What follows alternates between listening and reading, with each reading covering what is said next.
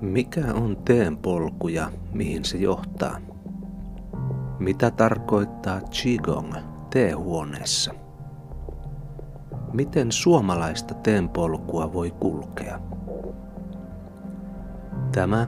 on Mielen laboratorio, podcast, joka tutkii sitä, mikä on kaikkein lähimpänä meitä.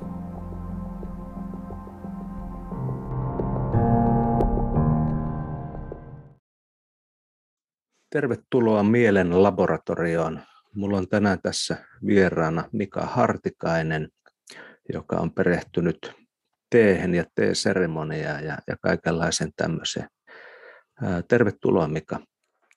Joo, kiitos. Kiva olla täällä läsnä ja tuomassa, tuomassa tota teemaailman kuulumisia ja jakamista tänne päin. Joo, tosi kiva, että suostuit tulemaan tähän vieraaksi Mä olen itse asiassa itse aika intohimoinen teen ystävä ja, ja tuota, ää, olen tätä teen juomista harrastellut jo, jo aika monta vuotta, mutta ei ole ollut monestikaan mahdollisuuksia keskustella sellaisten ihmisten kanssa, jotka on opiskellut tätä myös tämmöisten niin henkisten ja, ja muidenkin seremoniallistenkin ää, reittien kautta. Ähm, voisitko vähän kertoa itsestäsi siitä, että miten sä päädyit tämän teen äärelle tällä tavalla? Joo, se on, tota, mä yritän, se on pitkä tarina, mutta mä yritän löytää siitä nyt sitten semmoisen hyvän ytimen tähän. Tota, mä voisin eka kertoa vähän niin kuin,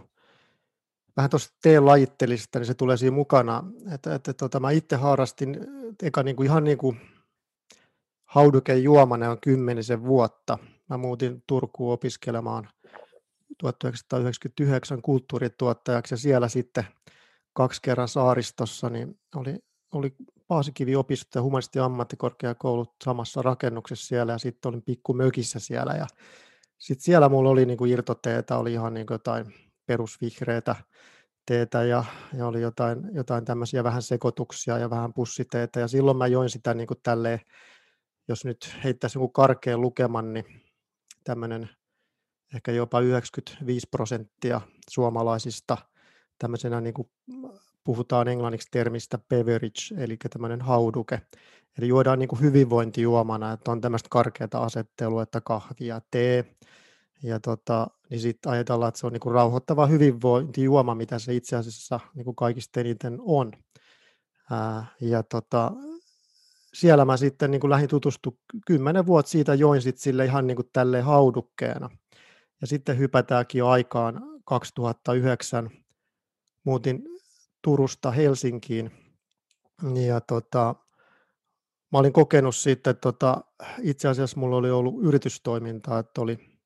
tämmöinen pienlevyyhtiö, mikä oli keskittynyt tuommoiseen multikulttuuraaliseen ja jamaikalaiseen musiikkiin, muun muassa niin reggae-musiikkiin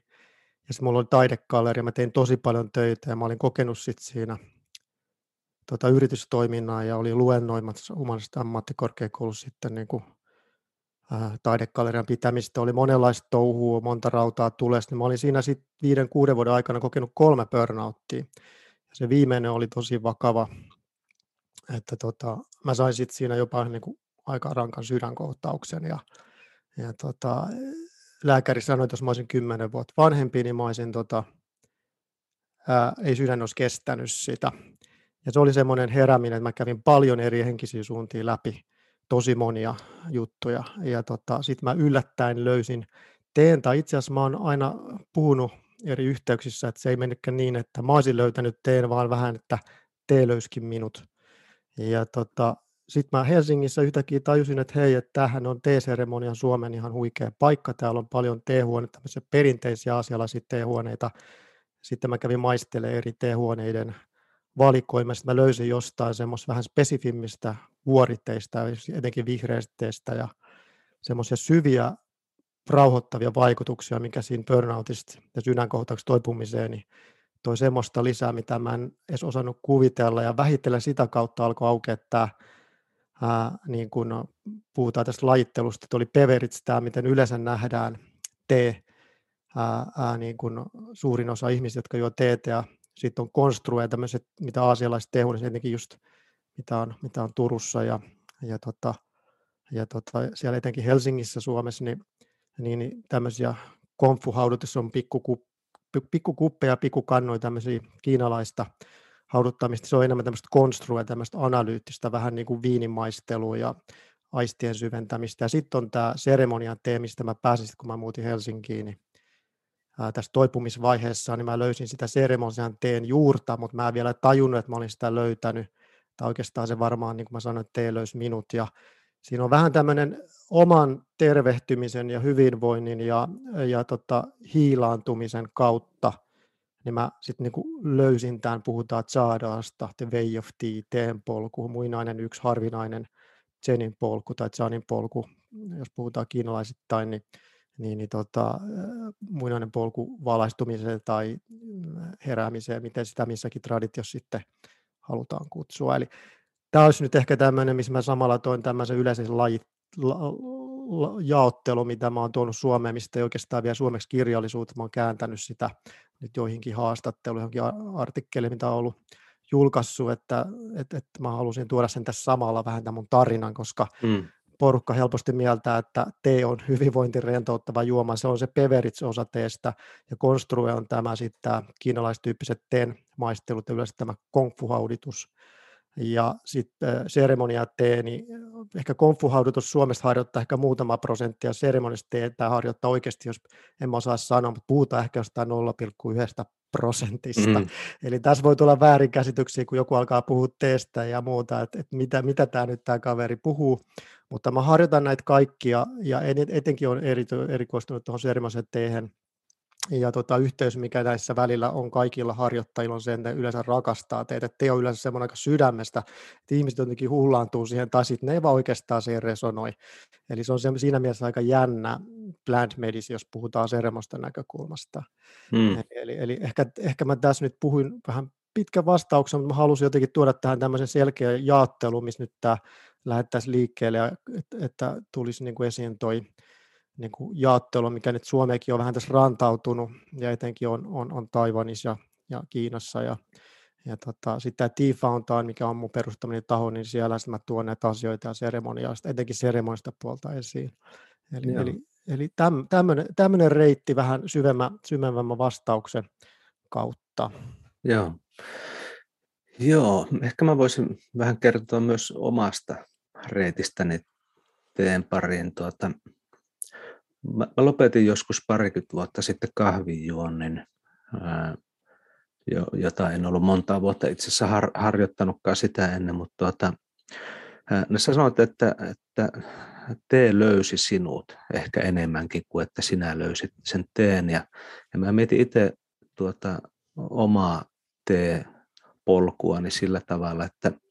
että jostain syystä mua alkoi myös kutsun tuo vihreä tee juominen. Ja, ja varmaan se tuota, ensimmäiset vuodet menikin lähinnä semmoisena, niin kuin sanoit, tämä beverage-osasto, eli, eli tämmöisenä niin kuin, ää, kun ihmiset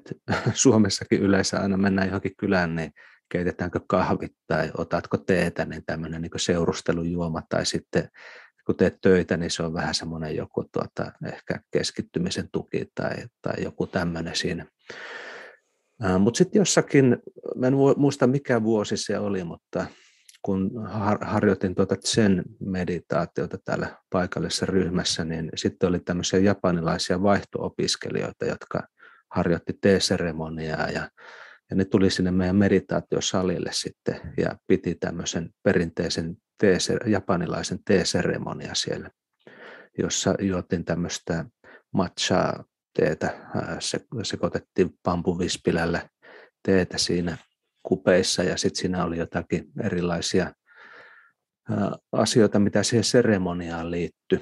Ja ehkä sitä kautta jotenkin aloin ymmärtää tästä teestä niin näitä muita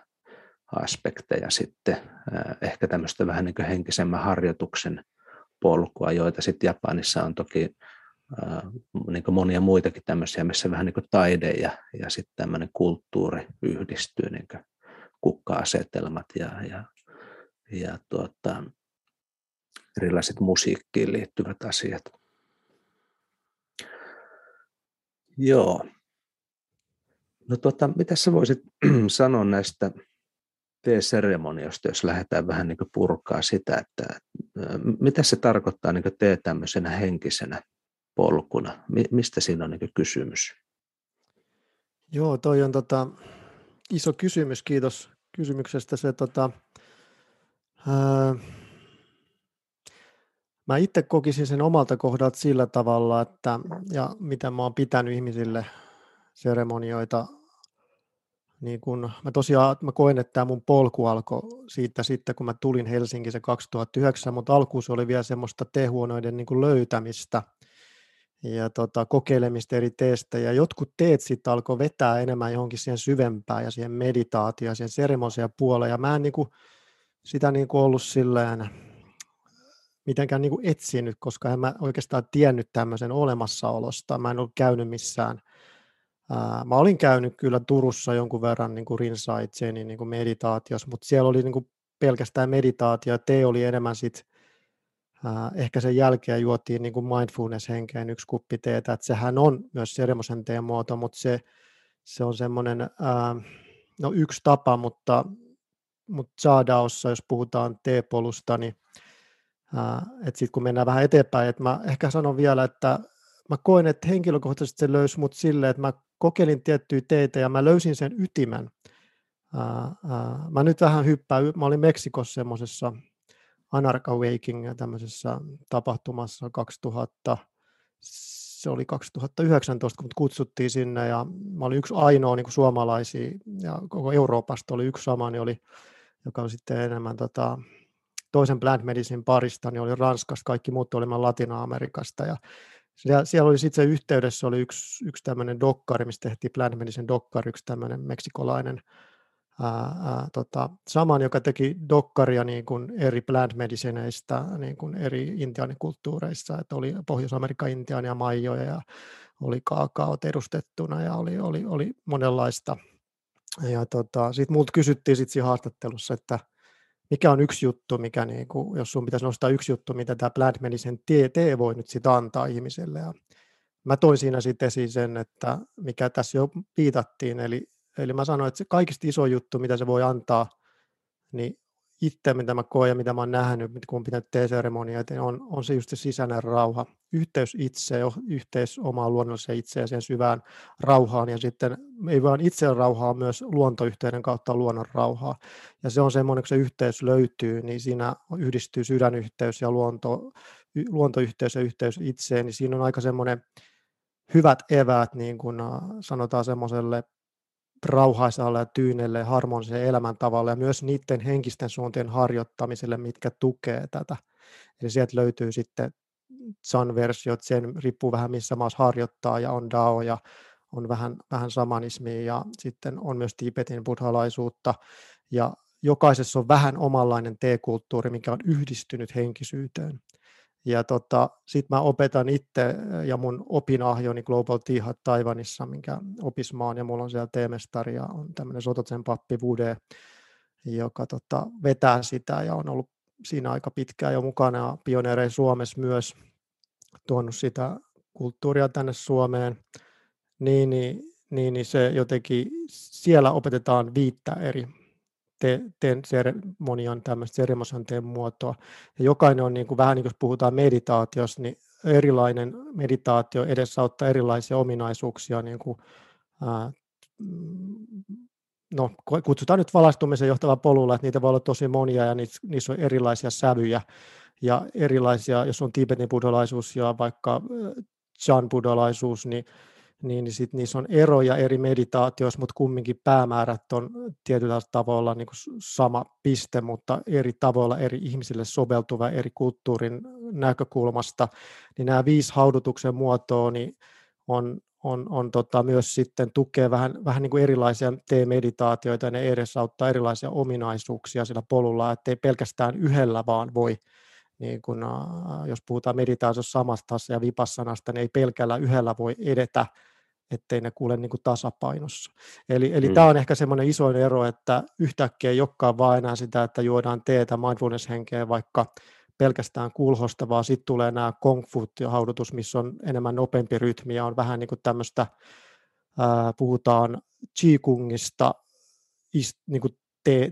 T-huoneessa tapahtuvat Qigongista istutaan ja sitten halutaan teetä, mutta se itse asiassa onkin Qigongia mm. tai Tai Chiita. Eli, eli, eli siinä tuleekin ihan uusia aspekteja. Sitten on, on vähän tämmöistä samanisempaa teetä, missä mennään syvälle tuohon luontoyhteyteen ja monesti vaikka tehdään jossain vanhassa metsässä tai muuta. Että, et, et tässä on niin monia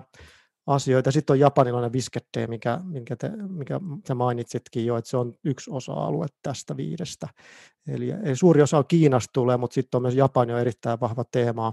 kun, kun Chan tuli ja muuttui Cheniksi siellä Japanissa, ja niillä on erittäin vahvat juuret siihen alkuperäiseen Chanin muotoon, jopa enemmän kuin monessa Kiinan äh, traditiossa, ellei niitä ihan alkuperäisiä huomioida, mutta tota, niin, niin tämä on hyvä huomioida, että, että ymmärretään, että niitä onkin viisi haudutusta, jokaisella on omat ominaisuudet ja voi kehittää sen mukaan, mitä kokee, että ei välttämättä olla muulla osaaman elä, elämän osa-alueella ole ehkä jo kehittänyt, että esimerkiksi joukasta voi olla hyötyä tähän konfu, koska siinä on tavallaan se, kun asenasta siirrytään toiseen, niin vähän niin kuin Qigongissa siirrytään toiseen liikesarjaan tai tehdään niitä, niin siinä on jo vähän semmoista samankaltaista hengityksen rytmismenemistä ja muuta,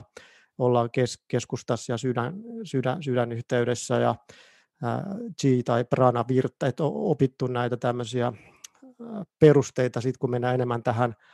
Chadaon ja puhutaan myös Dao-henkisestä, eli tämmöistä team medicine puolesta, missä puhutaan, että jos te, teen harjoittaja on harjoittanut pitkään meditaatio, esimerkiksi Qigongia, niin parhaimmillaan se voi olla niin kuin kiinalaisen lääketieteen ja onkin yksi muodo, puhutaan Chaboisseista, team medicine ja niin kun ne tota, hauduttaa teetä, niin se voi parhaimmillaan olla niin kuin akupunktioita ilman neuloja, että se menee tuolla eri akupisteissä ja availee kanavia ja lukkoja, mm. ja sillä voidaan sitten ihan niin kuin toimia tämmöisenä yhtenä kiinalaisen lääketieteen mulla on yksi niin kuin muotoinen ja mulla on yksi on, on teenharjoittaja ystäviä, esimerkiksi paljon on yksi, jolla on klinikka, joka on erikoistunut akupunktioon ja myös T-seremoniaan sitä ennen, että siinä on yhdistetty. Mutta Suomesta on tosi harvinaista. Mä haluaisin tuoda tähän tämmöistä näkökulmaa, että tämmöinen kokonaisemmin näkökulma tästä Beveridge, Construe ja seremonial, niin, niin kuin ihmisille hahmottuu, ja, ja jotenkin se, että, että siellä löytyy, se maailma on erittäin laaja, erittäin vanha, 10 000 vuotta sitten löytyi ensimmäiset todisteet niin kuin viljelysteestä ja on paljon pitemmälläkin todisteet, mutta nämä on niin kuin tieteelliset todisteet. Yeah. Eli tämä on niin laaja maailma, että, mutta täällä on paljon mahdollisuuksia, missä Suomesta aika vähän vielä tiedetään, vaikka on jotain hienoa kirjallisuutta. Ää, esimerkiksi kiinalainen T-kirja Pekka Nihtiseltä niin on, on, on, on hyvä, missä viitataan, viitataan historiaa muuta, mutta aika vähän Suomesta löytyy käännettyä kirjallisuutta tästä kokonaisuudesta. Joo. Joo, tuo oli äh, tosi mielenkiintoinen, mitä sanoit. Mulla itse asiassa sattuu olemaan tässä edessäni tämä Kakucho Okakuran kirja teestä, jonka on Minna Törmä suomentanut. Ja mä mietin tuossa, kun puhuit tuosta näistä haudutusmuodoista ja, ja tämmöisistä asioista, että, monelle varmaan kun mietitään tätä teetä ja teekulttuuria, niin se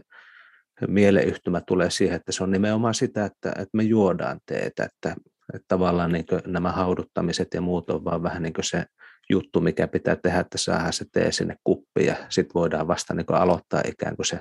teen juominen, mutta tuossa mitä sä kerroit, niin tuo, tuli selkeästi esille se, että, että itse asiassa se tavallaan se se tee-kulttuuri ei ole pelkästään se tee-juominen, vaan, vaan kaikki muukin, mikä siihen ympärille liikkuu. Eli kun puhuit tästä niin Qigongista tee-huoneessa, ää, niin aloin, aloin heti miettimään sitä, että kun Qigong on, niin tarkoittaa kirjaimellisesti tämmöistä niin energian parissa työskentelyä, että siinä todellakin työskennellään niin monella eri tasolla sen, sen kanssa ja tavallaan se se matka, missä sitä teetä ikään kuin valmistetaan ja, ja miten on valikoitu se ympäristön kaikki elementit, ne teelajikkeet, minkälaista haudutusmuotoa ja menetelmää sinne käytetään, niin ne selkeästi synnyttää tämmöisen kokonaisuuden, jolla, joka on niin jotenkin sen tämmöisen henkisen polun ytimessä vai ymmärrätkö oikein tätä, mitä tuot? Joo, joo, toi on erittäin hyvä, hyvä tota, oikein luit kyllä ajatuksia, ajatuksia ja sanani. Niin, niin, tota, joo, mä voisin äh, vähän kuvailla, että Ehkä yksi on semmoinen, mitä yleensä seremoniassa tuon silleen, kun monilla on just se, että, että nyt sulla on tota hyvää luomuteetta tai villiteetä ja tämä on jonkun ikäännetettyjen puiden, mitä on vaikea saada, ja tämä voi olla vain kiinan kielen nimellä, että ei osaa jos ei ole alaan ihkiytynyt, ei osaa välttämättä edes niin kuin etsiä. Ja tota, mä haluan nyt semmoista, mikä avaa näitä mun akupisteitä ja, ja tota, tämmöistä. Ja, mutta siinä sit ihmiset ei välttämättä niin kuin huomaa sitä, ajatella sitä, että, ää, että tässä ei ole kyse siitä, että että saa vaan sen, mikä niin kuin sen teen. Et nyt mulla on se tee ja nyt mä vaan teen ja niin mä juon sen ja se auttaa. Kyllä se niinkin auttaa, mutta tässä on enemmän, se puhutaan ehkä tästä 50-50, että, että on se, niin kuin se, mitä juodaan, mutta sitten se toinen osapuoli on se, että miten juodaan. Ja seremoniassa, etenkin seremoniassa puolessa, siinä, siinä konstrue-puolessa, niin tässä beverage-puolessa se ei ole niin ehkä, että siinä on se aika vapaus, että sitä nyt juo ja hauduttaa, niin kuin on sanottu, että kuinka pitkää pitää mitäkin teet hauduttaa ja juodaan se sitten sillä tavalla, mutta ei sen enempää, niin kuin, että puhutaan niin kuin tällaista naturaali- ja rituaalijaottelusta. Tätä ei ole suomen kielellä itse asiassa vielä niin kuin oikein käännetty silleen, mutta sen takia mä käytän englanninkielisiä sanoja. Eli natura on tämmöinen niin täysin vapaa tapa, että ihminen juo niin kuin miten intuitiivisesti, miten niin kuin tuntuu itsestä oikealta. Sitten tämä rituaali on sitä, että mennään enemmän sinne ää, ää, polulle. Voi sitä naturaalta vaikka sitä polkua saadaan harjoittaa niin kuin no, vähän silleen lukea intuitiivisesti, että miten mä nyt juon tämän. Ja joku voi aika pitkällekin nähdä ja oppia sillä tavalla täysin niin kuin vapaassa flowssa ja tulkiten itse jotain asioita ja kirjoja, mutta sitten on tämä rituaali, että aletaan opiskella vähän niin kuin olisi meditaatioopettaja tai muuta, että et, et siinä tullaankin enemmän tähän sit puoleen, kun mennään näihin jabos, eli tämä tiimedisimän ja muuta, että kyse ei ole enää siitä, mitä juodaan, vaan miten juodaan. Eli, eli, eli, eli esimerkiksi jos mulla on teekulho, niin se, on se, se ei ole vaan, että se voi olla joku kulho, mikä on löydetty jossain vaikka vanha riisikulho, ja sitten se on muodostunut semmoista sydänyhteyttä, rakkautta, tunnetta, että tämä on niin kuin mun kulho ja tästä mä juon mun aina mun aamuteet. Tai, mutta sitten jos mennään ajatellaan toisesta näkökulmasta, niin sitten voi olla toinen tapa, että joku on tehnyt kuudennessa sukupolvessa joku japanilainen tai kiinalainen keramiikko sen, ja jokainen on opettanut isältä pojalle tai isältä tyttärelle. Se on hirveä semmoinen suvun energialataus ja tunne ja rakkautta ja mieletön ammattitaito, kun ne on niin kuin millitarkkaan niitä tehnyt ja antanut koko elämänsä niille. Ja sitten siinä on se myös se rakkaus teehen, eli se ei ole kysymys siitä, että on, on myös on tärkeää, että mistä se juodaan, ja silloin siinä päästään paljon syvemmälle, kun siinä monet ihmiset on antanut siihen, tota, siihen niihin välineisiin, että se on vähän semmoista välineurheilua, jos, mutta siinäkin voi tosiaan mennä silleen, että hakee parin euron riisikulhu kirpparilta, ja sitten voi tulla jo syvän semmoisen harjoittamisen väline, tai sitten voidaan mennä siihen, että on joku, joku Ming-dynastian kulhu ja sitten maksetaan tuhansia do, dollareita jossain eBaystä tai jollain keräilijällä. Ja sitten siinä on semmoinen energia, että pelkästään sen kädessä pitäminen on ja huikeaa, jos siitä jo teetä, niin se on niinku jo ihan jotain älytöntä. Aivan. Plus sitten siinä pitää olla se teekin sitten, että monet tos, tulee tulla vastaan siinä, että on välineurheilu, että mulla on tässä nyt sitten niinku tämä Ming-dynastian kulho ja mä oon säästänyt nyt niinku kaksi vuotta mun palkastani. Mutta sitten voidaan mennä siihen, että mä oon edennyt tai mulla itse on muodostunut, mä yritän pitää sitä teessä, puhutaan semmoista, että puhutaan tasapainosta, että sen maallisen ja heaven earth, eli tämä tämmöinen, puhutaan daoismin tai tämmöisestä niin kuin tasapainosta, että on taivaan ja maan tasapaino, että, että jos me mennään pelkästään siihen maalliseen kimaluksen lumoon ja muuta, niin se henkinen, että pitäisi olla se sitten, että mennään sinne lähteelle niin kuin ennen muinoin. Suomessa on hirveästi lähteitä. Tästä voitaisiin tästä lähteestä puhumaan erikoistunut, etenkin Deep Mountainista. Tähän olisi puhuttu tästä erikseen yksi lähetys. Mutta, mutta sitten mennään tähän lääkinnäiseen puoleen niin, tai tämmöiseen, niin sit, jos on elävää teetä, tämmöistä vanhoista villipuista vaikka Kiinasta, niin, niin siinä pitäisi olla sitten, jos se elävän energia on, on, on niin kuin, to, niin kuin sille löydetty, niin sitten siihen, jos, sul, jos on niin kuin tämmöistä raanavettä, mikä niin kuin on pH, pH-tasapainoa niin kuin nostettu, ettei korosioitu putki ja muuta, niin se elävän, elävän veden struktuuri on muutettu. Että se pitäisi olla elävää teet puhtaasta lähteestä, ja sitten kun sen laittaa sen villiteen kanssa yhteen, niin sitten sit muodostuu se plant medicine, se tea medicine, ja se on se ero siihen peveritsiin, ja se on se, missä on se siinä on elävän veden, elävän teen chi, ja sitten siinä on tota, ää, tota, tämän lähteen energia ja se elämä. Eli siitä muodostuu se, puhutaan lääkinnästä teestä, mm. team medicine. Eli tämä on ehkä monille sitten niin kuin, tulee semmoinen niin kuin, se suuri ero niin kuin siihen, että miten, äh, mikä on se niin kuin sen peverit, tämmöisen haudukejuomisen sermosentein ja tämmöinen, miten yhtäkkiä joku hauduke voi olla niin kuin kiinalaislääketieteen niin kuin todella korkealle nostettua lääkettä. Ja kamelia sinne siis teepuu, niitä on eri variantteja, mutta se on ihan kiinalaislääketieteessä nostettu sinne huipulle ja kiinalaisen lääketieteen perusta. Ja sen puhutaan muinaisesta kiina, kiinalaisesta, kiinalaisesta keisarista Sennongista, on itse asiassa löytänyt myös teen. Ja siitäkin on kaunis tarina, mutta Eli hän on löytänyt teen ja puhutaan kiinalaisen lääketieteen juuren tiettyjen traditioiden mukaan, jotka on löytänyt kiinalaisen lääketieteen juuren. Puhutaan myös agrikulttuuri- ja maanviljelyn niin kuin kehittäjästä. Mm. Se on aika isot meritit niin kuin yhdellä muinaiselle keisarille. mutta tota, tästä puhutaan myyttisen hahmona, mutta ihan temppeleitä ja muuta. Että, ja puhutaan, että monessa puhutaan, että on, hän on teen löytää. Mutta sitten on jotain sen traditioita ja muita, jotka puhuvat, että Bodhidharma on löytänyt teen. Sitten on joitakin tosi vanhoja alkuperäiskansoja, jotka heillä on omat jumalatarunsa ja on Kiinassa semmoisia heimoja, jotka edelleen uskoo, että muinaiset teepuut on niitä, mitä ne palvoo siellä ja on, niin kuin, ne on elämän alkulähde. Että mm. Tähän löytyy monenlaisia tarinoita, että siitä voisi jokainen poimia itselleen sopivampia tai yhdistellä asia yhteyteen. Eli, eli tämä on niin kuin moninainen juttu, että tota, mutta ehkä tuossa tuli nyt jotain tämmöisestä seremonisteesta ja, ja miten se niin kuin, miten mä oon, että, että siinä tosiaan, jos mä kiteytän vähän vielä, niin se on se elävä tee, sanotaan puhdas tee, on tärkeää olla puhdasta teetä, joko luomuteetä tai sitten tota villiteetä, mikä on tämmöisessä niin sanotusti, se ei ole plantaasi, vaan se kasvaa ihan luonnossa ja siinä mm. on ne vahvemmat siitä ja on isoja puita ja siellä on sammalta ja siellä on lintujen pesiä ja lintujen rakkautta, kun ne hoivaa siellä. Siinä on semmoisia energioita, mitä mistä plantaasiteesta voi löytää. Sitten siellä on sieniä ja niiden sien, yhteydessä sieniä ja, ja tota, sille, että se on ihan se on laillinen ja se on lääkinnällinen ja se on silleen, että siinä ei ole semmoisia, mutta se, on, se voi olla vahva kokemus ja todella niin kuin, että jotkut voi varautua siihen ja sitä pitää oikeastaan harjoittaakin vähän ehkä jotain qigong yoga tai meditaatiota, että pystyy sitten niin jotenkin omaksumaan vähän niin kuin syvemmin sen kokemuksen, mitä se voisi niin kuin antaa, että niihin ei yleensä vaan eksytä. Että siinä mm. on joku syy vähän, niin kuin, että jos etsii kiinalaisen lääketieteen jotain muotoa, niin miksi sitä et, miettii ja minkä takia minä haluan nyt, haluan maistaa niin kuin tuhatvuotiaan jossain Kiinan jonkun vanhimmilla teealueilla kasvaneen villipuun, joka on vartioitu tai jonkun alkuperäisheimon niin kuin tärkeä puu tai sen mm. sukulaispuu juurien kautta, niin minkä takia minä haluan tätä teetä. Et siinä voi itse vähän kysyä, että onko se vain uteliaisuutta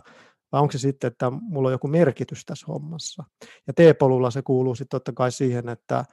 että pystytään muuten auttaa muita ihmisiä perus buddhalainen näkemys, että autetaan kaikkia tuntevaa olenta ja toimitaan niiden hyväksi, niin, niin se on siinä, että siinä on joku näkemys, että oman itsen parantamisen ja hiilaantumisen ja tämmöisen oivalluksien kautta, niin sitten yritetään taas auttaa muita. Ja te ei ole suinkaan mikään massapolku, että se on aika semmoinen, aika, no on tämä, niin jos puhutaan haudu, hauduke tästä Peveritsteestä, että se voi antaa monille sitä rauhaa ja se on upea juttu mutta, ja moni on ra- sydäneellä suhtautuu tehdä, mutta tämä sermaapuoli, niin kuin mä sanoin, ja nyt kun mä avaan tätä, niin ehkä tulee mm. ymmärrystä, että se todellakin on vaan ehkä se 0,1 prosenttia, jotka on jostakin jotenkin löytänyt tätä juurta ja päässyt näiden lähteiden ja viisauden äärelle ja saanut jotenkin tuotua sitä oman elämän ja ehkä tarjoaa myös muille mahdollisuutta. Hmm. Joo, tuossa tuli, tuli monenlaista. mulla tuli mieleen, kun puhut näistä teekupeista, mulla on tässä tuota, tämä mun mun teekuppi, jonka ostin jostakin japanilaisesta kaupasta joskus. Ja sitten tämä tuota, on mun niin aamun matchakupiksi muodostunut ja, ja tuota, sitten tämä hajos jossakin kohti. Mä en tiedä mitä tälle tapahtui. Ehkä joku lapsi tai joku tiputti jonkun toisen kupin tähän päälle ja sitten kun tästä kuuluu tämmöinen ääni, niin mä huomasin, että siitä ei enää kuulunut tämmöistä. Eli siinä oli joku pieni halkeama, ja, joka sitten hajosi kokonaan, mutta tuota, mä löysin sitten siihen vähän tämmöistä modernia kintsukia, eli tuota, sitten tuota, korjasin tämän kupia jotenkin tässä niin japanilaisessa wabi-sabi hengessä. Siitä tuli jotenkin vielä ehkä tämmöinen läheisempi tietyllä tavalla sitä kupista, koska, koska sitä on joutunut niin näkemään vaivaa siihen, että, että se on, on korjannut sen ja se tuota, on ehkä sillä tavalla enemmän uniikki myös, vaikka se oli, oli tietysti käsityökuppi jo sitä ennenkin. Mutta tämä tuli mieleen tuossa, kun puhuit näistä, myös näistä niin tästä välineurheilupuolesta, että mitä siihen niin lähtee liittyä, että, että jotenkin nämäkin on tämmöisiä, mitkä itsellä on pikkuhiljaa vaan niin tässä vuosien varrella tullut tämmöisiä juttuja mukaan ilman, että mä olisin niin niitä jotenkin suunnitellut tai, tai jostakin katsonut ohjekirjasta, että miten, miten tässä mennään, vaan, vaan jotenkin niin luonnollisesti tulee tämmöisiä juttuja vastaan ja, ja sitten joudut opettelemaan vähän jotakin lisää, lisää että tuota, matka jatkuu niin sanotusti. Mulla tuli mieleen myös tämmöinen kokemus, kun puhuit näistä aasialaisista kulttuureista. Tuossa pari kesää sitten olin itse asiassa just siellä Turussa, näköjään nämä kaikki tiet vie Turkuun, niin tuota, ää, Turun lähellä tämmöisessä vietnamilaisessa luostarissa yövyin ja sitten siellä illalla ää, oli keskustelua parin tämmöisen vietnamilaisen, siinä oli semmoinen noviisimunkki ja sitten maallikko, jotka, josta toinen harjoitti kalligrafiaa ja se näytti meille sitä, että miten, miten sitä vähän niin kuin tehdään ja pikkusen opa, opasti muakin siinä kalligrafia teossa. Ja sitten tämä novisimunkki toi sinne tämän konfu haudutuskuppeja ja, ja muuta siihen näin. Ja sitten sit siitä muodostui niin tämmöinen mahtava ilta, jossa keskusteltiin kalligrafiasta ja juotiin hienoa valkoista teetä konfu-haudutuksessa tämmöisessä niin buddhalaisluostarissa. Ja mä mietin, että tässä on niin kuin, pääsi kokemaan jotakin semmoista niin vähän niin lähempänä sitä jotenkin alkuperäistä kulttuuria, tai, ainakin mun oma tämmöinen niin idea siitä tämmöisessä vähän niin kuin aasialaisessa pienessä tuota, keitaassa täällä Suomen keskellä jotenkin mietin, että se oli aika merkityksellistä myös ja, ja toi myös semmoista tietynlaista jotenkin lisää ymmärrystä ja elementtiä niin myös tämmöiseen niin kulttuuriseen puoleen, mitä liittyy tähän T-taiteeseen ja, ja muihin taiteisiin. Joo, mitä sulle tuosta tulee mieleen? No mulla tulee tuosta ensimmäisestä mieleen, kun itse asiassa yksi mun semmoinen lempiajanjakso teen historiassa on Kiinan Ming-dynastian aika. Ja tota, siinä on just toi, että siihen kuuluu Kiinassa, että siihen aikaan oli, niin kuin, oli T-rantautunut, tai Dang, Dang-dynastian aikaa siitä Ming-dynastian, niin se tai Tang-dynastian aikana se rantautui tuolta kiinalaisista näistä vuoristoluostareista, että ne on kasvattanut teepuita ja sitten se niin rantautui sieltä vähitellen ihmisten pari. Ja Ming-aika, Ming-dynastian aika alkoi olla sitten semmoista, se oli kunnolla rantautunut ja, ja se oli erittäin tämmöistä kulttuuria taidehenkistä aikaa Kiinassa. Että tosi niin kuin, mä ihailen sitä aikaa, ottanut inspiraatiota T-Fountain toimintaa ja omaa elämään. Et, et siinä oli just tämä henki, mistä puhuit, että mentiin jonnekin esimerkiksi täydenkuun aikaan vaikka joen rannalle vu, vaikka vuoristoon silleen, että ei nyt ollut vielä liian kylmä, mutta oli vaikka vielä kevät, että oli ehkä kukkia puissa ja sitten oli jollakin oli vaikka kaligrafian välineitä siinä ja sitten oli tee, tee tota, välineet mukana ja sitten voi että oli joku runoilija, ehkä sitten oli joku Guseng soitin tämmöinen kiinalainen vähän niin kuin kanteletta muistuttava, mutta isompi Kiinassa tämmöinen vanha, vanha soitti. Ja sitten sit siinä niin kuin juotiin teetä ja ja, tota, ja sit siinä sitten käytiin vähän eh, näitä eri kulttuurimuotojen niin kuin taidemuotojen välillä. Ja sitten siinä oli pitkiä keskusteluita sinne niin kuin Kuutamoon, että voit kirjoittaa Kuutamosta runoja. Ja ehkä se sitten jopa meni sit siihen vielä siellä, että sitten juotiin vielä viiniä, että siellä mentiin, nykyään ei sentään sotketa sitä viiniä, mutta siellä se mm. oli ihmeellistä, että sekin vielä jotenkin siihen samaan yhtälöön, vaikka musta se tuntuu vähän erikoiselta silleen niin kuin,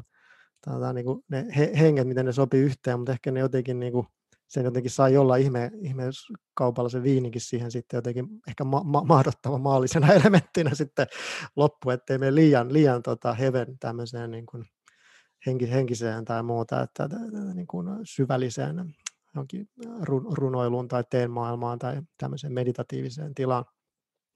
Mutta mut tästä tulee juuri se ydin, mikä on lähtenyt sieltä niin kuin liikkeelle jostain sieltä Ming-dynastiaan, niin jotenkin tuntuu, että tässä hetkessä, minkä kuvailit, niin siinä on just yhtäkkiä päästettiinkin tämmöiseen niin kuin vanhaan jotenkin, jotenkin ihan kuin olisi ollut ajattomassa tilassa ja siinä on ihmisiä, jotka keskustelevat, että se olisi voinut olla vaikka niin kuin tuhat vuotta aikaisemmin tämä mm. sama hetki. Että se on hienoa, että tämmöisiä aika harvinaisesti että tämmöistä pääsee tulee, että on semmoinen joku, joku tila, missä voi tapahtua tämmöinen, tämmöinen niin kuin, äh, hetki. Et, et kaunis, kiitos tuossa jakamisesta, se oli niin kuin mielenkiintoista. Tämmöistä tuossa nyt tuli, tuli mieleen. Ja tuossa tulisi tuo konfuhaudutus, että silläkin niin kuin esimerkiksi Kiinassa niin on, on yliopisto, missä voi harjoitella 5-6 vuotta pelkkää konfuhaudutusta ja siihen liittyvää kulttuuria, että, että ei ne ole mitään semmoisia juttuja, että hei, että nyt, nyt mä löysin teen, mä haluan kahden viikon päästä alkaa järjestää teeseremonia, että voisi joku, onko sulla joku viikonloppukurssi, niin mun teemestari Bude, eh, niin se, mä ymmärsin, että oli 2-13 vuotta, joka harjoitti yksin, ja sitten alettiin sitä pyytää, että voisi tulla niin opettaja tekemään näitä julkisia seremonioita. Mun polku ei ollut ihan niin pitkä, mulla oli semmoinen kolme puoli neljä vuotta, että mä harjoitin itse, tämä on vähän semmoinen, että tässä pitää aika maltille edetä, että mm, ellei sitten ole ihan huikea tausta niin kuin monista traditioista muuta, että on vaikka ollut jossain Chan-ryhmässä niin kuin opettajana pitkään, että siellä on joku semmoinen tausta, mikä jo niin kuin avaa niin kuin jotain tiettyä osa-aluetta, mutta sitten siellä on se down-puoli ja sitten siellä on sit samanismin puolta ja tälle, että et, et, siis on iso laaja paletti, että sit, sit, niinku, se vähän niinku vaatii aikaa ja tilaa, että tee on vähän semmoinen juttu, että jos siihen niinku hullaantuu, niin se voi kyllä ottaa tilaa, mutta se voi antaa paljon, mutta sitten vaan pitää niinku jotenkin osata itse priorisoida elämässä, että minkälaisen haluaa rakentaa, rakentaa sillä tavalla, että se on kumminkin semmoinen aika rakkauden ja sydämen kautta tuleva, mutta, mutta se, se on niin laaja se historia maailma ja niin paljon erilaisia huikeita teitä, pelkästään niitä ja maistella ja tutustua niiden maailmaan, niin se voi kyllä niin kuin, siinä voi olla loputon, loputon. Mm. Niin, no niin, monta, niin, niin pitkä historia, niin monta ihmiselämää, jotka on paneutunut siihen, niin se voi olla vähän sellainen suuruuden tai sellainen la, tullut vähän laajuusähky. Nykyään puhutaan informaatiotulvasta, niin voi olla mm. vähän semmoinen, mutta, mutta sitten mä puhun tuosta puhuin tuosta naturaalia rituaali, niin sitten siinä vaiheessa kannattaa heittäytyä siihen naturaali, eli puhutaan leaves in a bowl, semmoinen koko ydin, ydin niin kuin tässä esimerkiksi Global Tiha-traditiossa. Mä tulin vähän niin kuin toisinpäin just sieltä konfuhaudutuksesta tähän kulhotehen, mikä on sitten kaikista yksinkertaisen perusharjoitus, että istutaan alas, pistetään ää, ää, tota, lehtiä kulhoon ja sitten pistetään lähdevettä siihen ja sitten meditoidaan ja ollaan vaan sen kulhon kanssa ja niin, kuin niin yksinkertainen kuin ei mitään, ja sitten siinä yhdistytään itse ja luontoon ja vähitellen sydänkeskukseen ja, ja, ja sitten niin kuin näihin vanhoihin vaikka teepuihin. Et, et siinä se, sit, se perusjuttu on siinä, ja se pitäisi olla hallussa ennen kuin lähdetään sitten ehkä syväsukeltaa näihin neljään muuhun niin kuin proving methods, eli näihin haudutusmuotoihin. Eli, eli tämä on ehkä hyvä vinkki niille, jotka haluaa, että hei vitsi, että nyt mä innostun. Ja mä käyn viikonloppukurssia ja kahden viikon päästä mulla on jo tämä niinku T-seremoniat tuossa menossa. Ja tämä on valitettavasti vähän semmoinen niinku, niinku, vaikka Qigongkin, niin sitten ei vaan niinku, ei sitä vaan voi niinku alkaa Qigong opettajaksi tuossa niinku kahden viikon päästä, jos joku alkaa miettiä akupisteitä mut kehossa ja muuta, niin kyllä siinä niinku vähintään vuosi tai kaksi menee. Ja vaikka olisi vähän niinku harjantuneempi, niin mä veikkaisin neljästä viidestä vuodesta, kun kukaan pystyy millään tavalla voi mm. kutsua itseensä niin kuin, sillä ihan niin kuin sanoa, että vilpittömästi, että mä oon Qigong opettaja ja mä osaan perusteet. Aivan. aivan. Joo, mä mietin tuossa, äh, oot ottanut esiin muutaman kerran tämän Chani, eli mikä Japanissa tunnetaan nimellä Chen, ja sitten toisaalta tämän, tämän Daon tai tämmöisen taolaisuuden, niin Ähm, Miten tässä teen tiessä, onko se millä tavalla kietoutunut sitten tämmöisiin niin uskonnollisfilosofisiin tämmöisiin ää, perinteisiin traditioihin? Öö, joo, no se T-polut on, no mä voisin avata sitä, että taas vähän, että tulee semmoinen kronologinen järjestys, että, että helposti voi jäädä, mä kunnioitan kovasti Zenia ja puhutaan Zen and Tea, One Flavor, itse asiassa Bude, teopettaja on kirjoittanut tästä kirjankin englannin eli, eli Zen and Tea, One Flavor ää, nimellä löytyy, niin, niin tota, siinä voi helposti käydä niin, koska jos puhutaan nyt taas prosenteista, niin mä voisin sanoa, että Chani tai Zen pohjasta teetä harjoittaa ehkä, ehkä niin kuin, jos puhutaan länsimaista ja ettei mennä ihan niin kuin Kiinaan, niin, niin jopa ehkä 90 prosenttia, niin se helposti jää semmoinen kupla, että että et tämä on vaan niin kuin, tämä on zen-meditaatio ja sitten on mindfulness-henkistä teetä, että tämä on niin oikeastaan se, niin kuin se seremonian tee. Eli, eli siinä voi helposti, mutta jos mä nyt, se, silleen voi jo niin kuin edetä sen polulla, Chan polulla tosi pitkälle, kun se on osa sitä ja ei välttämättä tarvikaan itse asiassa mitään muuta, että karsitaan niin kuin kaikki oikeastaan pois. Mutta jos on kumminkin ihminen, joka haluaa tietää niin kuin juurista ja haluaa tietää vähän, niin kuin, mä puhun tämmöistä niin kuin puurungosta mä puhun T-Fountainissa, että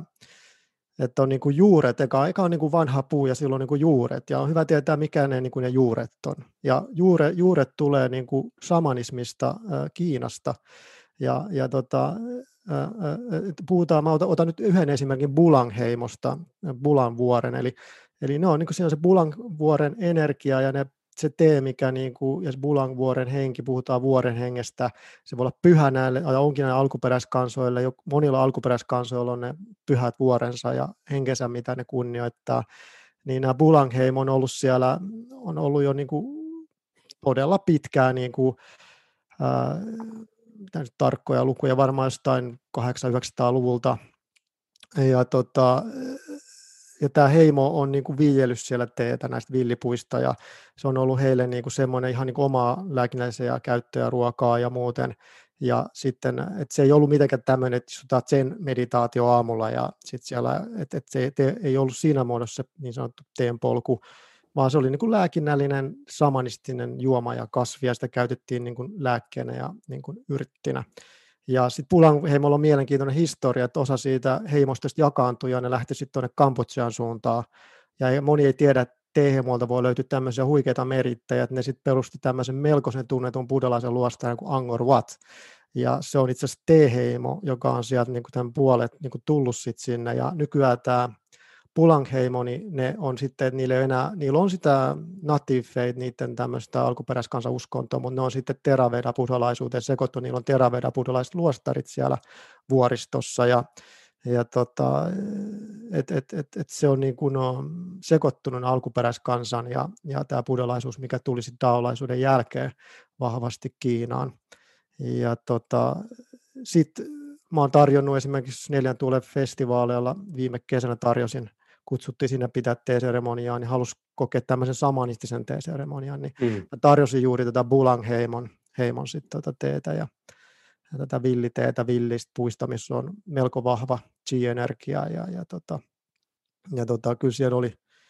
oli, oli, oli hieno hetki, kun oli tämmöisiä samanismin harjoittajia, oli sitten useita siinä ja, ja tota, pidin heille tämän seremonia ja sitten mulla oli myös sitten seuraavana päivänä oli aamut sen henkinen seremonia, mikä on itse asiassa nykyharjoittamisen enemmän ydinharjoitus, eli hiljainen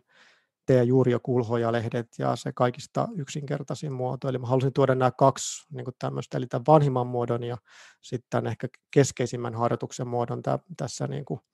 T-polulla. Mutta ehkä nyt menen vielä, että eli tämä vanhin on nyt tämä tämä shamanismi ja juuret siellä puussa. Sitten on runko, niin se runko on, niin kuin, mä, mä koen, että se on niin kuin daolaisuutta, ja siellä on sitten nämä qigongit ja taitsit, ja puhutaan kolmen dantianin, eli tämä Kiinan lääketiede ja sen niin kuin siihen pohjautuva niin kuin, maailmankatsomus, ja eletään seasonal lifestyle, eli eletään niin kuin elementti, esimerkiksi nyt ollaan siirtymässä talvesta vesielementin ajasta puuelementin aikaa kevääseen. Eli, eli eletään niin vahvasti sidoksissa luonnon rytmeihin, ja tämä Suomessa pystyy tosi hyvin harjoittamaan sitä, koska meillä on niin kuin juurikin nämä arvokkaat neljä vuoden aikaa. Eli siinä tulee nyt tämä puurunko, sitä Dao, ja siihen voi kuulua sitten Qigong ja kiinaisen lääketteen perusteen opiskeluja, että ymmärtää myös tämän, tätä vähän niin kuin tätä jabossi, tätä lääkinnästä, team puolta. Eli että juurissa ymmärtää tätä alkuperäiskansaa ja tätä samanismin puolta ja puhutaan learning one's indigenous soul, eli ymmärtää niin kuin omaa sitä alkuperäishenkeä ja alkuperä, missä oma juuri tulee, että Suomessahan meillä on alun perin saamelais, että täällä on ollut Pohjoismaissa ja sitten on tullut muinaissuomalaisia, sitten vastaan tullut tätä nykysuomalaisuutta, eli että siinä ymmärretään, jos puhutaan teen näkökulmasta, niin ymmärretään sitä puunjuurta, eli tätä, että se tulee sieltä samanismista ja heimokulttuureista ja niin kuin peilaa itseään sit siihen ja, ja sitten on tämä runko, niin kuin tätä DAOa ja siellä voi olla sitten, että oppi, oppi, oppi, oppii tätä omaa energiasysteemiä, ymmärtää itseä ja, ja tota, siitä voi olla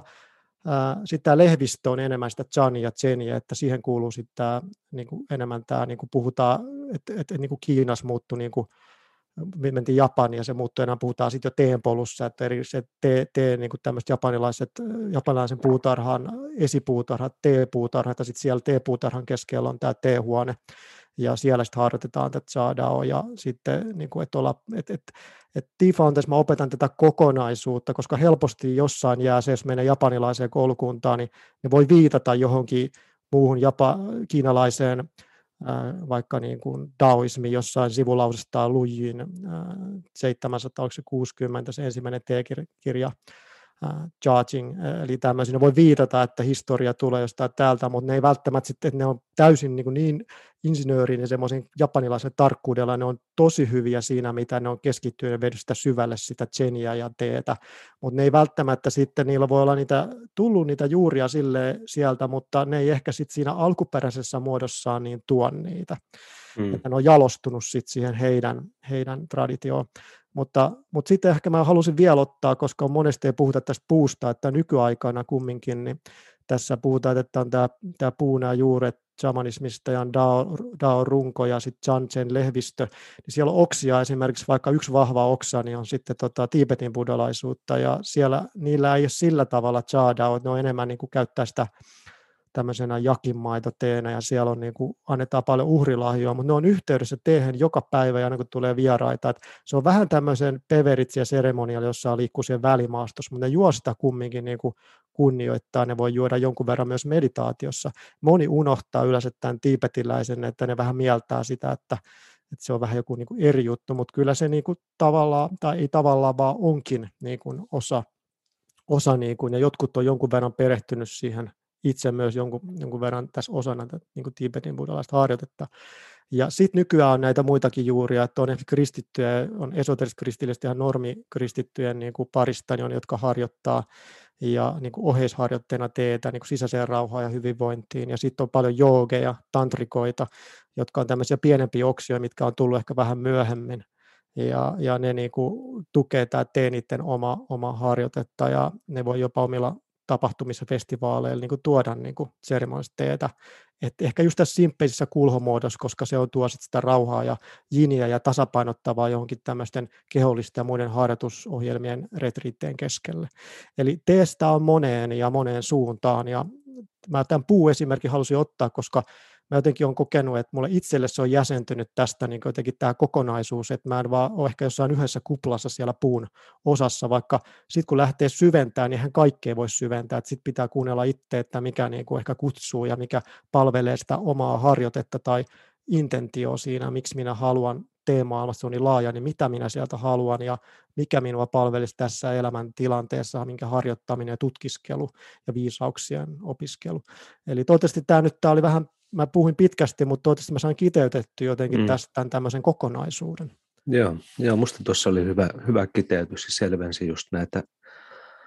ää, tavallaan sitä, sitä kokonaisuutta ja miten se linkittyy sitten näihin moniinkin erilaisiin tämmöisiin traditioihin. Sitten mä mietin tätä niin meditaatiopuolta, mistä olet myös maininnut tässä. Minkä, minkälaista tai minkälaisia meditaation muotoja tähän niin teen tiehen liittyy, mitä, mitä niistä voisi kertoa? No, no toi on taas sit siinä, että jos mietitään sitä puuta, niin että missä osaa sitä puuta niin liikutaan. että jokaisessa niissä osassa on, niin kuin, on vähän niin kuin omanlaiset meditaatiot. Että jos puhutaan nyt sieltä, lähdetään juurista, niin tämmöinen henkinen juttu voisi olla, että ollaan niin paljon niin luonnossa Eli ne kiinalaiset oli vuorilla ja, ja siellä niin kuin vanhoissa metsissä, niin siitä voisi hakeutua, niin kuin Suomessa meillä on upeita luonnonsuojelualueita ja vanhoja metsiä, niin voisi hakeutua sinne ja meditoida siellä ja hakea tämmöistä niin kuin suomalaisesta vinkkelistä, tämmöistä, puhutaan nyt taas mun teemestari, just tämä Vuode puhuu, niin kuin, äh, hänellä on paljon oppilaita, mutta mä olen kiitollisen saanut olla yksi tässä ja sa, saanut olla hänen yhteydessä myös niin kuin henkilökohtaisella tasolla nyt tässä jo useamman vuoden, niin, niin puhutaan niin kuin, niin, niin se samanistinen juuri, se olisi että mennään suomalaiseen luontoon, että ei vaan niin kuin hakeuduta pelkästään sinne Kiinaan, vaan osataan yhdistää se omaan kulttuuriin. Mennään jonkin luonnonsuojelualueelle, mikä koskettaa, tai joku semmoinen luontopaikka, niin siinä voidaan tätä, eli tämä Buddha puhuu tämmöistä indigenous soul, learning to know one's indigenous soul, eli, eli me niin kuin ymmärretään, mikä meidän juuret Suomessa on, että me saadaan yhteys siihen meidän muinaissuomalaisuuteen ja siihen, mikä Suomi on, sen meidän Suomen juureen, ja sitä voi teen avulla niin jotenkin edesauttaa, ettei käy niin, että maadottaa itsensä jonnekin joillakin harjoitteilla itsellä. Mukaan luki on käynyt joskus, kun mä olen niin Kiina-fani, että mä oon maadottanut itseäni niihin Kiinapuuhin niin vahvasti, mä oon tehnyt hulluja harjoitteita monta vuotta välillä tai kolmesta seitsemän tuntia päivässä, mä oon tosi syvälle elänyt erakkoon viime vuonna 2021 mä olin 15 kuukautta metsässä erakkona, et siinä voi helposti käydä niin, että tulee sillä tavalla, että fanittaa niin paljon tai Japania tai Kiinaa, että se oma suomalaisuus ja se omat juuret katoo sinne jonnekin Kiinan vuoriston puihin ja muita. Et ja, ja, ja siinä mitään, jos muuttaa Kiinaa, se on se polku, mutta jos haluaa elää Suomessa olla juurtunut suomalaiseen kulttuuriin ja käyttää tätä Chadao, tätä Way of Tea niin kuin välineenä myös siihen, että me ollaan Suomessa ja nautitaan tästä meidän Suomen, niin kuin, miten me saadaan tänne se tuotua. Ja, ja se on sama, mitä niin kuin on tietyt mestarit Japanissa ne alkuvaiheessa siellä oli Takeno Jo oli yksi näistä kavereista, niin oli semmoinen, joka niinku huomasi, että hei, miksi me vaan tuodaan Kiinasta väliin, että miksi me aleta tekemään itse, ja just kun sä näytit tuota sun Javani, että siellä on ne kuulatut korjaukset, niin ne kehitti tämmöisiä juttuja Japanissa, huikeat juttuja, mitä nyt arvostetaan hirveästi teemaailmassa. Ja sitten siinä on se, että niinku, miksi me ei niinku, niinku itse luoda jotain semmoista, niin kuin mikä on sitä meidän kulttuurin, sitten ne niin kuin alkoi vähentää sitä määrää. Jotkut oli jopa niin tiukkoja näistä vanhoista mestareista, että ne ei käyttänyt juuri lainkaan niitä kiinalaiset, ne ollut pelkki japanalaiset, nyt tuodaan meidän oma kulttuuri tänne. Yhdistetään tämä meidän kulttuuri, että miksi me vaan niin kuin fanitetaan Kiinaa, me ollaan Japani. Miksei suomalaiset voi ajatella samalla, meillä on jo on hyviä keramikkoja, ja, jotka tekee suomalaista savesta ja ja sille, että tota, et, mutta myös se luontojuttu, että mennään tuonne Suomen luontoon. Meillä on huikeat lähteitä, mikä auttaa, että saadaan harjoittelusta, että voi mennä lähteille. Meillä on enemmän lähteet varmaan kuin missään muussa maassa koko tämä planeetalla, että meidän pitäisi löytää ne lähteet uudelleen ja arvostaa sitä lähdevettä. Se on se elävä vesi. Silleen saadaan se tee niin kuin sen täyteen niin kuin lääkinnälliseen potentiaaliin. Puhumattakaan pelkän lähdeveden juomisesta semmoisenaan ja käyttämistä vaikka kokkaamiseen, niin sekin on jo huikea juttu. Mutta se olisi jo ohjelma erikseen. Mä, tämä on mm. mulle semmoinen yksi pesi, mä oon niin syventynyt tähän lähdevesijuttuun. Joo. Mä oon jopa muuttanut mun oman koko kehoni veden, pelkästään lähdeveden. Eli me ollaan 55-65 prosenttia vettä, niin mä oon juonut nyt kymmenen vuotta pelkästään lähdevettä, niin kun mä oon käynyt kymmenen vuotta lähteellä, mä ulkomaillekin mä oon mennyt, mä oon väli jopa hakenut niin kuin 2000 kilometrin päästä jostain lähteen. Mä, ei men, tää on niin, kuin niin diippi juttu, mm. että aika itsekin vähän naurattaa, että tää, mä oon yrittänyt pysyä keskellä, mutta tämä ei ole pysynyt keskellä, jos puhutaan, että pysytään keskellä, eikä mennä äärimmäisyyksiin keskityä, mutta kaikilla voi olla vähän täysin hairahduksia, multa ja lähdevesi on, mutta sitten joku voisi joku sanoa, joku Luji, joka kirjoitti ensimmäisen T-kirjan, joka tutki niin kuin kymmeniä lähteitä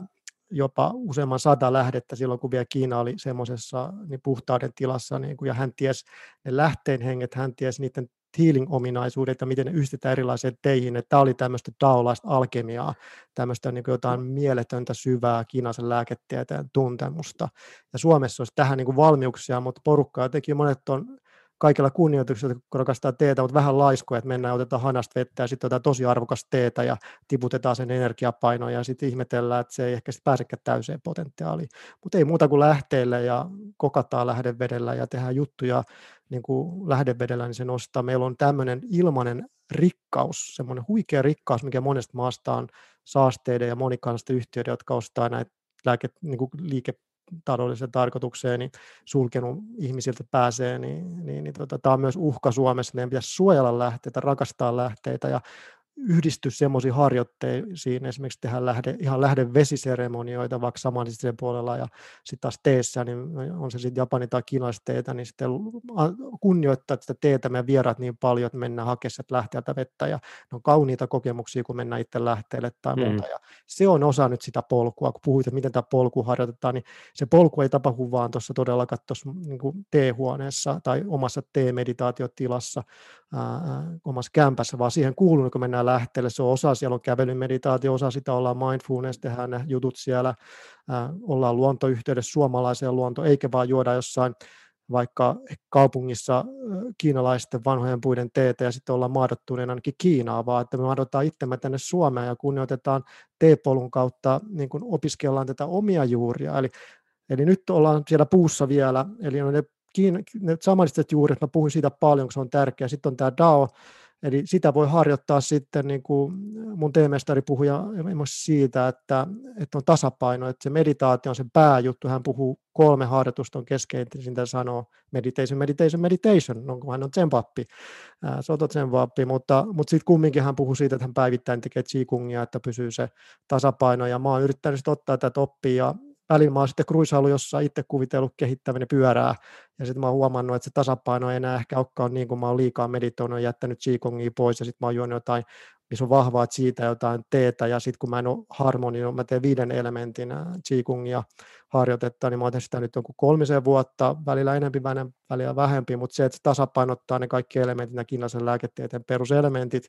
niin sitten jos ei ne hommat ole tasapainossa, niin sitten miettii, että joku ei, niin kuin, ei, ole, ei skuulaa, joku ei niin kuin ehkä ole harmoniassa, niin sitten se ymmärtää, miksi nämä vanhat mestarit on luonut tämmöisiä niin kuin tavallaan, niin kuin, että on vähän niin kuin ohjeita, miten nuoremmat harjoittajat pystyy niin kuin, ä, ä, niin kuin oivaltaa juttuja ja ettei nyt niin kuin kaikkea pidä itse niin kuin yrittää. On hyvä kokeilla ja kaikkea katsoa, mikä sitten niin kuin itselle toimii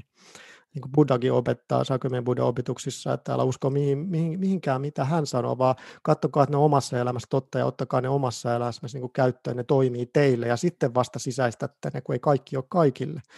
Että, tota, että tässä on ehkä tämmöinen hyvä näkökulma. Ja sitten jos mennään puussa vielä niin kuin niihin, vaikka siellä joka oksaan tai Tibetin oksaan, niin sitten ottaa sieltä niitä meditaatioita, jos se on osa sitä omaa, omaa niin kuin harjoitetta. Ja sitten jos se lehvistö, missä on Chan ja Zen, niin siellä kyllä pitäisi olla ainakin jotain, että se on vähän semmoinen must-juttu, että koska niin jos kuljetaan teen polkua, Chad out the way of tea, niin siitä on se, se sanonta turhaa, että Zen and tea one flavor. Eli jos sitä yrittää jotenkin rikkoa, niin sitten se ei välttämättä niin kuin sitten ei kuule samaa polkua kuin nämä Jan ja ää, niin kuin harjoittajat, nämä erakkomunkit ja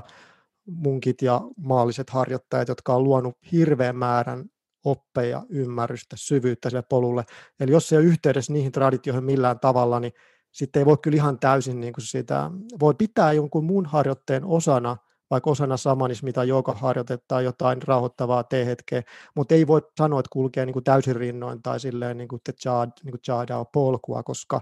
sieltä ei voi niin kuin, niin kuin erottaa sitä tavallaan mm. niin tiettyjä ydinelementtejä, että,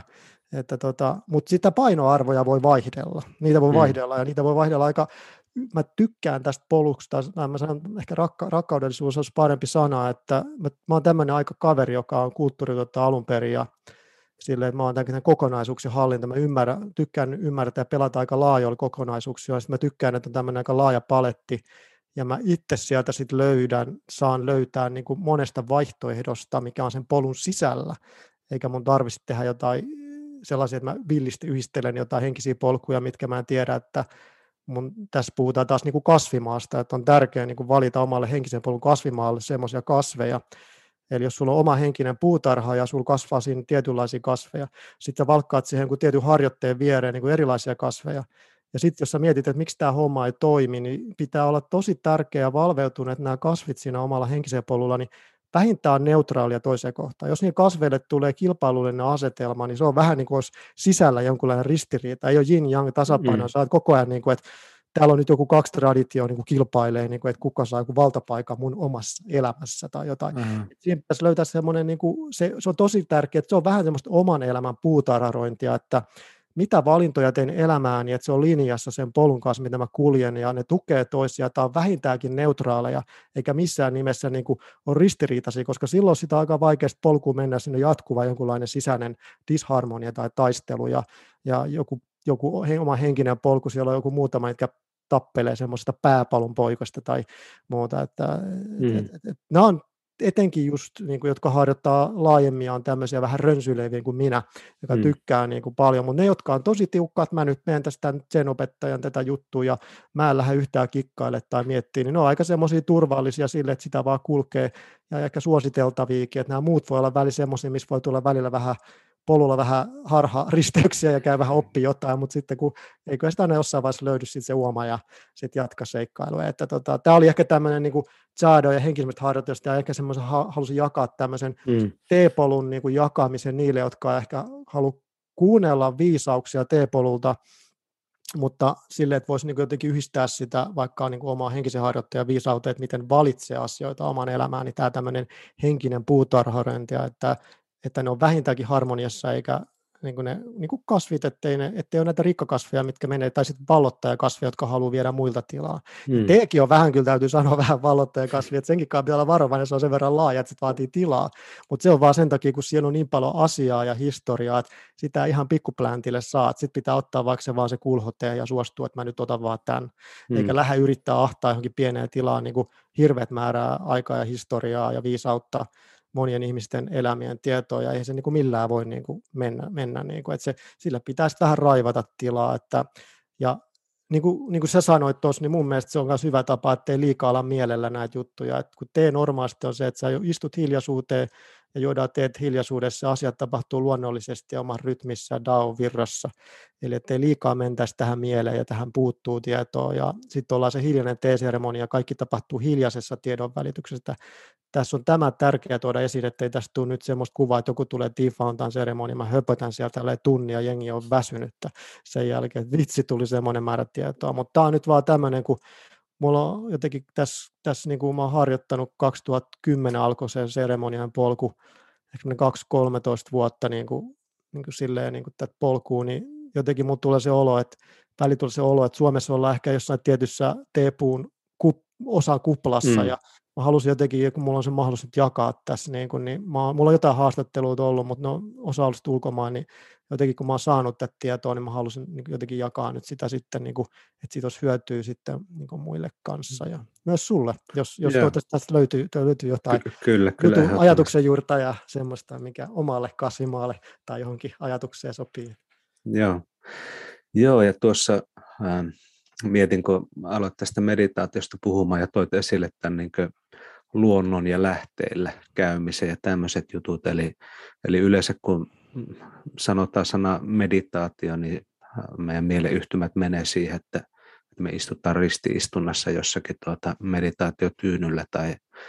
ja keskitytään vaikka johonkin. Ja se on tietysti yksi, yksi tapa siihen meditaatioon, mutta mä aloin miettiä tuossa sitä, että, että tavallaan se kokonaisvaltaisempi se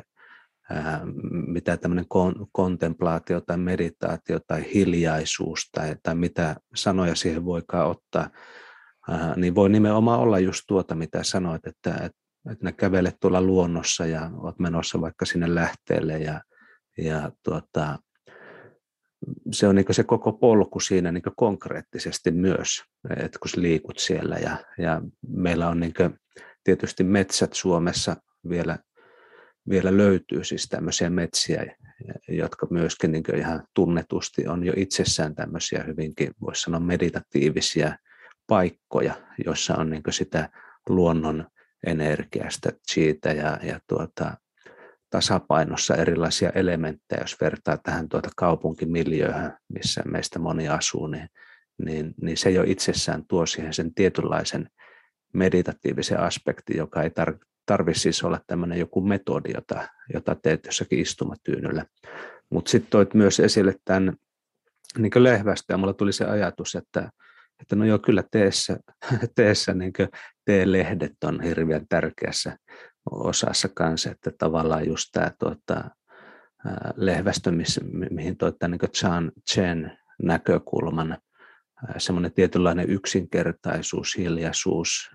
ylimääräisen karsiminen pois. Jotenkin nämä niin resonoivat aika paljon, että nämä ei ole niin ristiriidassa toistensa kanssa nyt niin tämän puumetaforan kautta, jos sitä katsoo, vaan, vaan nimenomaan niin voi rakentaa semmoista kokonaisuutta, joka jollakin tavalla niin tuo sitä semmoista harmoniaa ja, ja tämmöistä niin luonnollista itsenä olemista, mitä, mitä vaikka tämmöisessä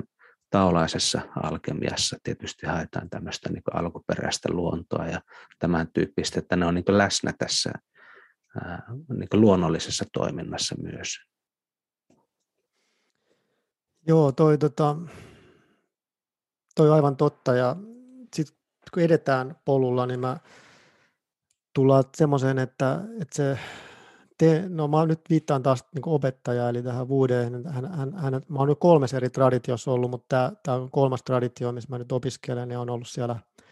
2014, ja siitä lähtee Helsingissä Tapanilassa oli mun asunnossa, oli ensimmäisiä tämmöisiä virallisia tradition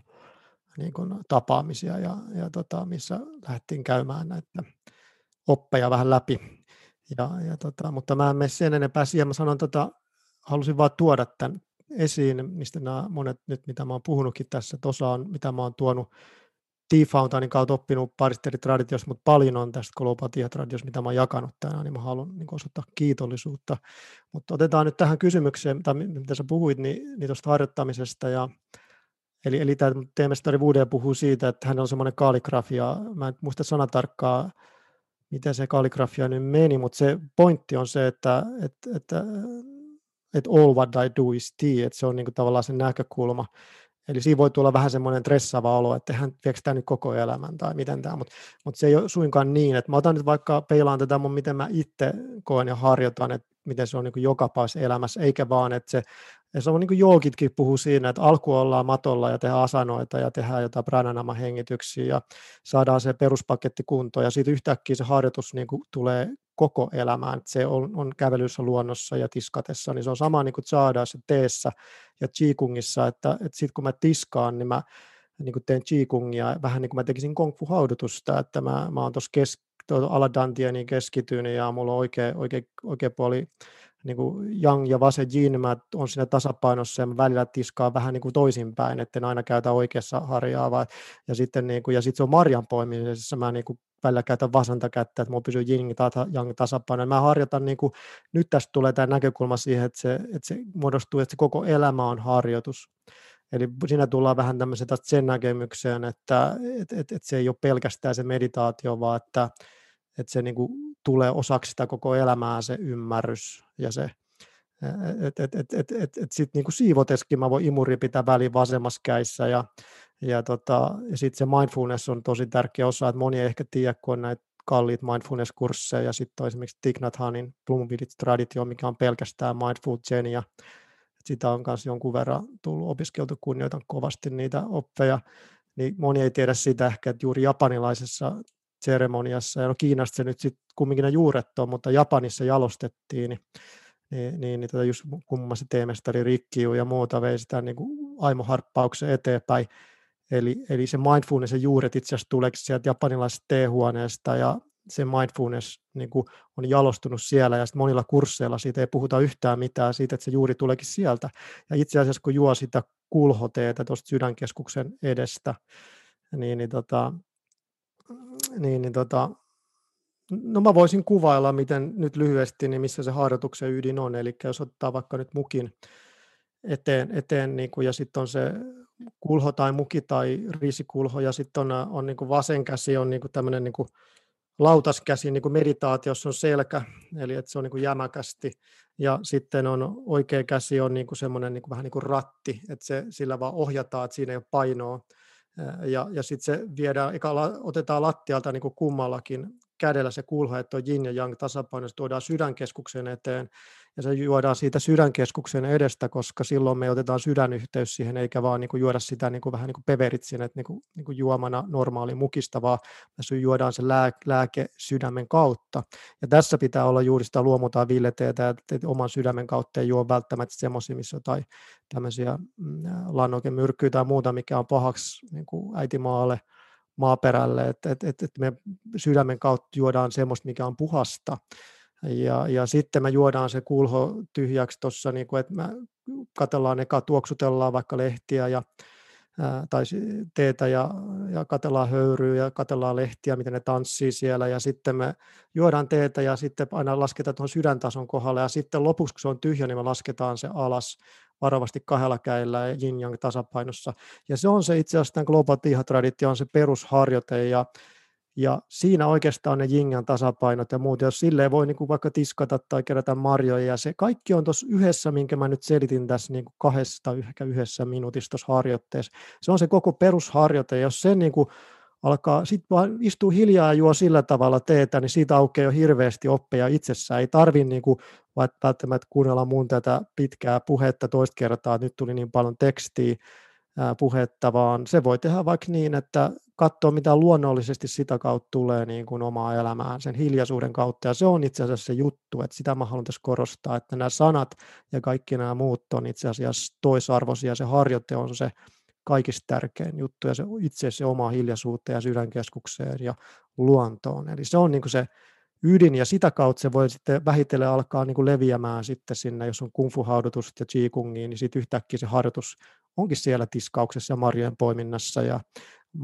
kävelee mindfulnessisesti vaikka niin kuin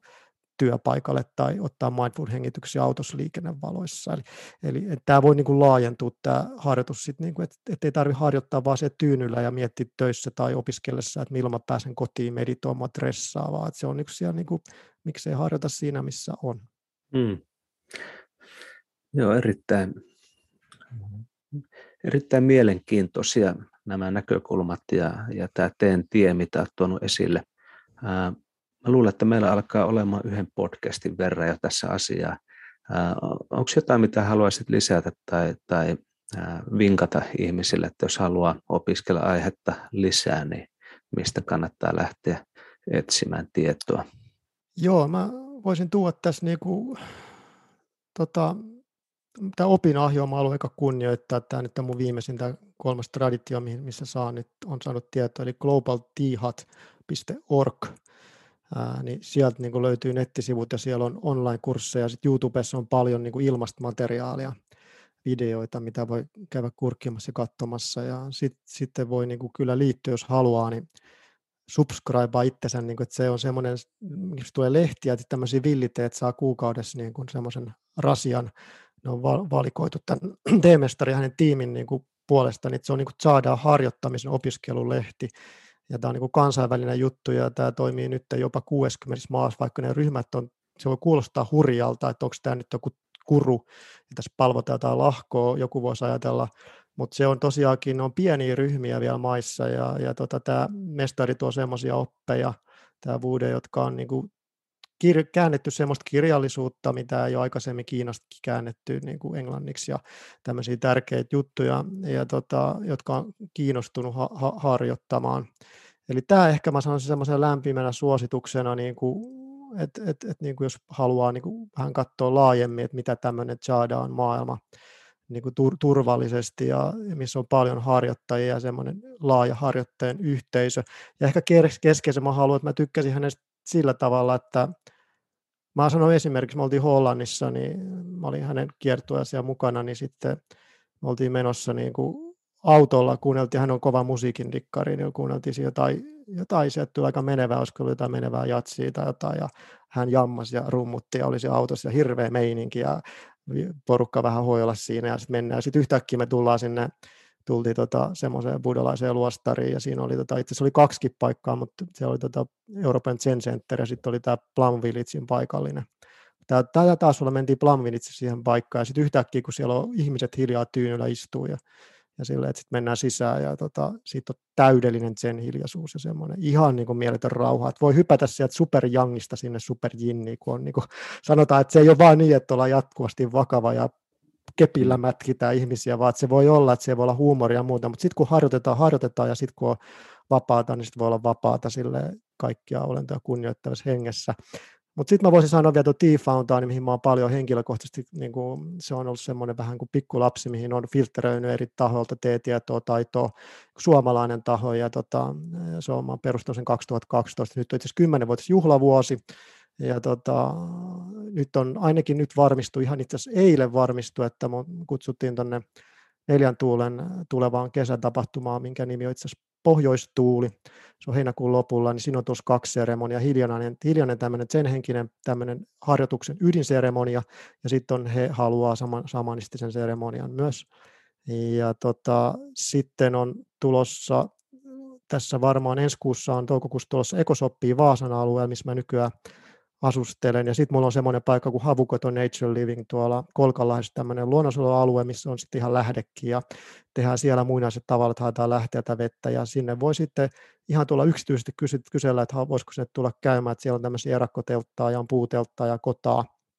ja tota, siellä voidaan sitten harjoitella erilaisia muotoja. Se ei ole mitään niin virallista ja muuta. Muu voi laittaa viestiä, jos haluaa tulla sinne, se on Airbnb poista tai sitten voi muutakin keksiä.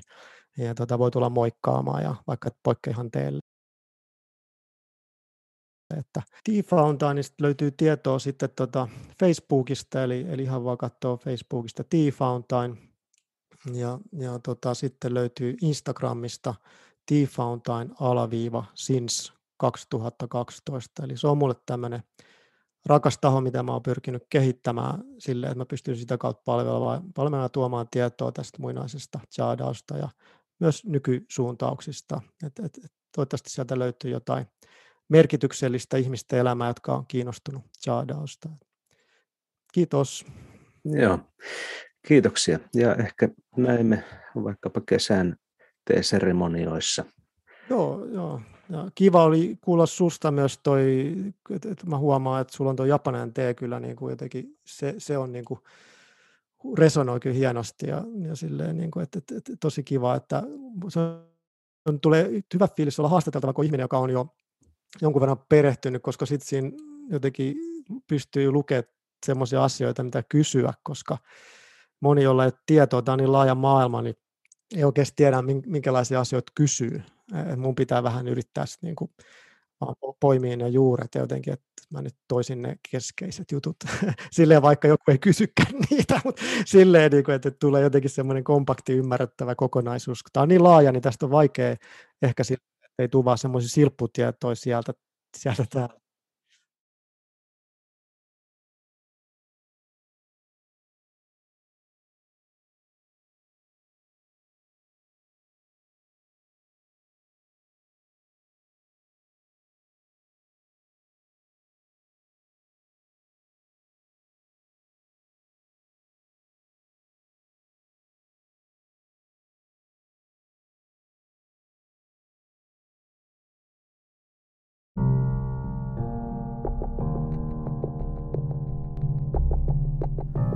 Tämä oli Mielen laboratorio. Jos olet kiinnostunut jungilaisesta koutsauksesta, lyhyt psykoterapeuttisesta työskentelystä